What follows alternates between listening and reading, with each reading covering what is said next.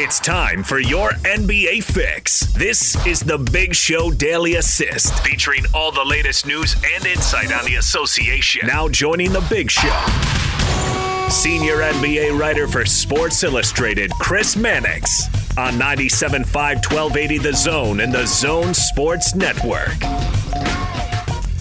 Brought to you, as always, by our friends at Lee's Heating and Air. Check them out online, leesheatac.com. Out to the Sprint special guest line we go. Lease any phone and get an iPad or Samsung Tab A for $99.99.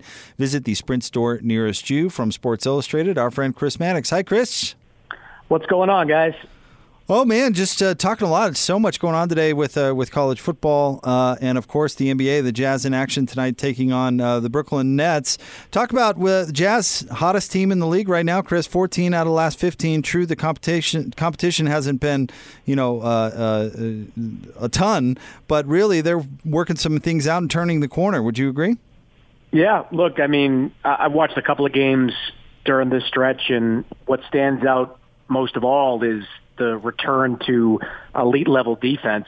You kind of knew that was going to happen. You don't forget to be a great defensive team overnight, especially when you return a lot of the key components of that defense. And it's taken them a little time to figure out, kind of the Quinn Snyder system, the new players, and maybe playing a little bit smaller next to Rudy Gobert. But, this team recently has put up some pretty solid defensive nights, and I think that's going to be key. If you can always count on that defense, it's going to make it much easier to win in the playoffs. So that's pretty much the biggest takeaway there. You're right, the schedule hasn't been great, and we'll see what happens with Brooklyn, which is just getting Kyrie Irving back. But you play the teams that are in front of you, and they've been given some light tests in January, and they've taken advantage of it.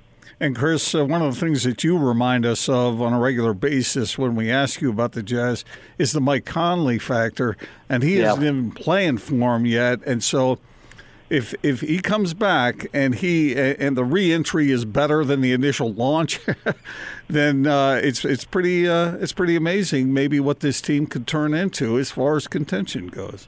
Yeah, absolutely. I mean, you want Mike back, of course, sooner rather than later to – continue that kind of integration process. But even if it takes, right up until, the first week in April to get fully comfortable, that you're looking at a team that's dangerous on both ends if he's clicking. I mean, obviously seeding matters, certainly in this postseason where you see the top 5 or 6 teams in the West kind of bunched together in terms of record, with the Lakers having a little bit of separation right now. But I think for the Jazz, more importantly, it's just getting everybody on the same page and playing at the highest possible level. And that is heavily dependent on Mike Conley's ability to fit in offensively. I think what they're doing defensively is going to continue, whether they're playing, Charlotte or they're playing, one of the better teams, Houston, San Antonio, Denver in the Western Conference. But the offense is where you kind of want to see some improvement over the next couple of months. Chris, I believe I saw you tweeting about Joe Ingles the other day. Will you talk about how he's playing right now, and especially since moving into the starting lineup? He's been great. I mean, he's so reliable as a playmaker, and that's something that with Conley out of the lineup, this team so desperately needs. And Joe is that guy that whether it's in transition, making the right pass, or just something as simplistic as keeping the ball moving and getting that hockey assist. You could always rely on him to be that guy with this team. And just the way this lineup shakes out, if you don't have that type of player, your offense is really going to stagnate. You're not going to be putting up the type of numbers they've been putting up over the last 5 or 6 games. So he's not this year, he's always been an invaluable part of this team's lineup, maybe even more so with the point guard situation being in flux like it is. And the thing about Joe is he struggled to get in the league, Chris. I mean, the Clippers cut him. Doc said that was a tough call on his part when he let him go. But now he is, like you said, he is an absolute crucial part to what the Jazz are trying to do. I love stories like that. They're cool. Yeah, I mean, look, these are the players you have to hit on to win at the highest level. I mean, we can, I'm not knocking analytics or any of that stuff, how teams play, but winning championships is not rocket science. You draft well and you identify the Joe Ingles of the world that you're going to be able to flesh out your bench with. When Royce O'Neal is another type of player along those lines. Last year, where would the Raptors be without Pascal Siakam, the 27th overall pick in his draft several years prior? I was just down in Orlando doing a story on Markelle Fultz, who, you know, he was the number one overall pick, but basically given up on by Philadelphia, and he's turned out to be an excellent point guard and with the potential to be a great point guard for the Magic. It's just, you got to have a smart front office that identifies talent, and the Jazz consistently have shown they've been able to do that. Not to mention like guys like Emmanuel Mudiay, who's come in and is learning how to play basketball and helping the Jazz win. I want to. Yeah, I'll tell you this. I've always liked Mudiay, and it's been an uphill climb for him. You know, he came over from China from the beginning, and that, you know, I think contributed to a slow start. He, you know, wound up with the Knicks, and we know how dysfunctional that is. But I wrote a profile on him before he came to the draft. I've always liked his attitude, his potential, and, you know, getting him with Quinn Snyder and getting him with that system, I think, has been the right fit. Yeah, I've been a piece of genius, really. Speaking of 27th picks, Chris, Rudy Gobert, has he gotten to the point now where people appreciate what he does enough to give him elite status?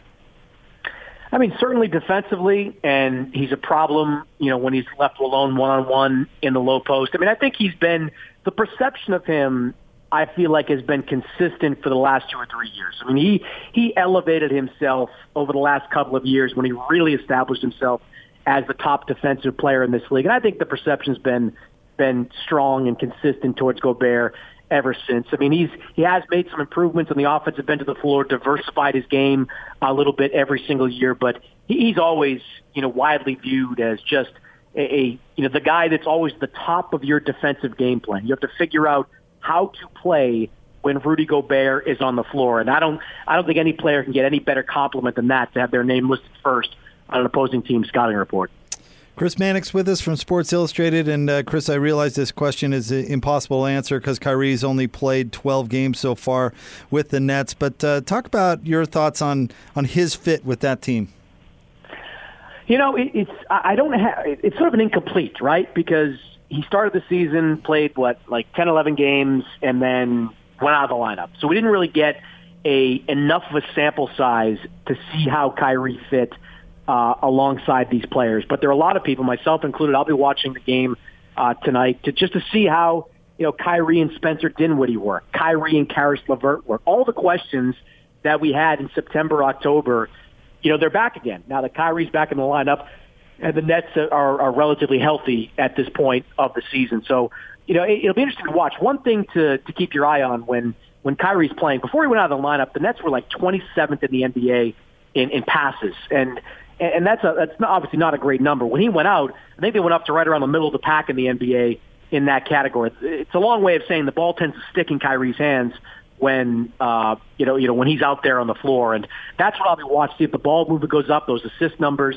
You know, a good defensive team, and Kyrie's going to get his buckets, but a good defensive team will try to make sure he's the only one out there that's scoring. And guys like Caris and Joe Harris, who's a terrific three-point shooter, and Spencer Dinwiddie, who has a real strong case, I think, this year to be an all-star, and make sure those guys, you know, don't get off. So it's just hard to say, you know, what this team is with Kyrie, because you just don't have enough games to create an opinion. Speaking of guys returning, the Pelicans on Thursday night, the Jazz face, and Zion looks like he'll be back in the lineup again. What do you make of him and his potential, and how much of a setback has him missing the first part of the season been? You know, it's a short-term setback, but I bring it back to what I mentioned about Fultz earlier. I think in the NBA we get a little too, and not just like fans or people on the radio or reporters, but like team executives get too focused on the short term. I mean, yeah, I was thinking about this the other day. Like, where would Minnesota be if they said, you know what, screw it, we'll wait for Joel Embiid for a couple of years? I think they'd be pretty happy, or happier than they are with Andrew Wiggins at that spot right now. I'm watching Michael Porter play in Denver, who's, you know, had some very good games and started to show that, you know, kind of top two pick potential. Where would the Clippers be if they said, you know, we have 2 first-round picks, let's not take Jerome Robinson at 13 and wait a year on Michael Porter at 14? I mean, I just think we get a little too wrapped up in the moment on the short term. There are some legitimate concerns as it relates to Zion Williamson. I mean, look, I don't think you have to look too much further than Blake Griffin. I mean, Blake Griffin's another one of those guys that's, you know, kind of big on top and plays really explosive, and has had a litany of knee problems throughout the course of his career including the one that ended his season this year, that's something I'd be wary of. I mean, there's so many medical practitioners types on these NBA teams. I'd really want to dig in to find the best way to make sure that Zion's top-heavy body is able to sustain that type of explosiveness throughout the course of his NBA career, so he doesn't have those types of knee problems. But you don't want to project too far out with these guys.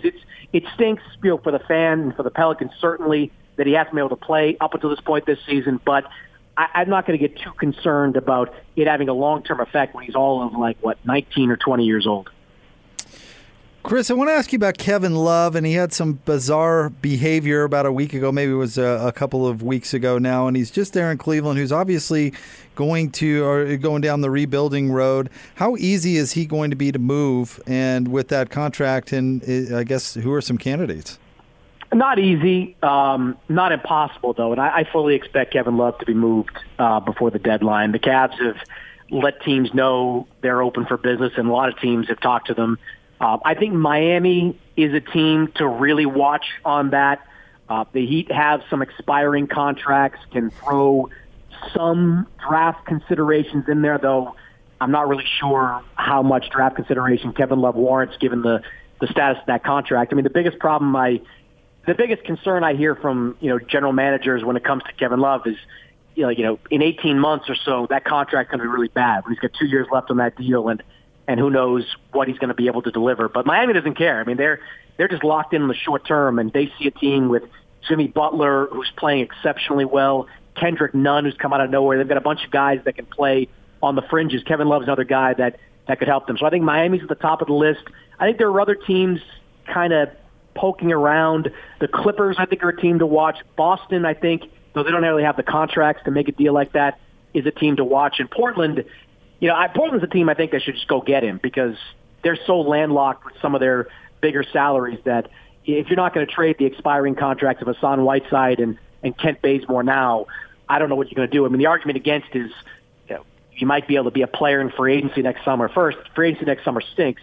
Second, who has ever come to Portland? When was the last time they landed a top-tier free agent? So that's the team I think should be really aggressive. But if I was going to guess right now, I think Miami's in the front-runner position. Chris, the West is a little bit like the East in that both conferences have sort of a big six teams. In the West, though, after those top six, you have the Thunder, the Grizz, the Spurs, the Blazers, as you were talking about. Can any of those teams crowd in with the others, or do you think they're just going to be afterthoughts into the postseason? Well, I never bet against the Spurs. That's just a philosophy you learn from decades of covering the NBA. I think the team that's most interesting is Oklahoma City because, Shai Gilgeous-Alexander is awesome. That kid can play. I mean, that is the centerpiece of that deal for Paul George. I mean, he is a legit star in the making who is only getting better. What did he have, 20 and 20 the other night? I mean, he is excellent. And Chris Paul is playing at that level. We saw Chris Paul play during that conference final season. We saw him play in Houston. Throw in Steven Adams and Danilo Gallinari, and they can score enough. And I think Billy Donovan deserves strong consideration for Coach of the Year this year for how he's got that team at that level. So that's probably the team, if I'm one of those top three teams, that's probably the one that I don't want to play in the first round. The problem with Oklahoma City and projecting out is that they might make a deal. I mean, Gallinari's in the last year of his contract. Sam Presti, if he thinks he can get something real for Gallo from a team that needs a wing scorer, is probably going to move him. And Steven Adams has been on the trade block for a while as well. So if they keep that team intact, that's probably the team I wouldn't want to play. I've kind of waved the white flag on Portland this season. I mean, their guards are still great, but they just don't get enough production out of the other positions to make me feel like they're a threat to a top three team. Chris, thank you very much as always. Have a great week. You got it, guys. Thanks, Chris. Chris Mannix, senior NBA writer for Sports Illustrated.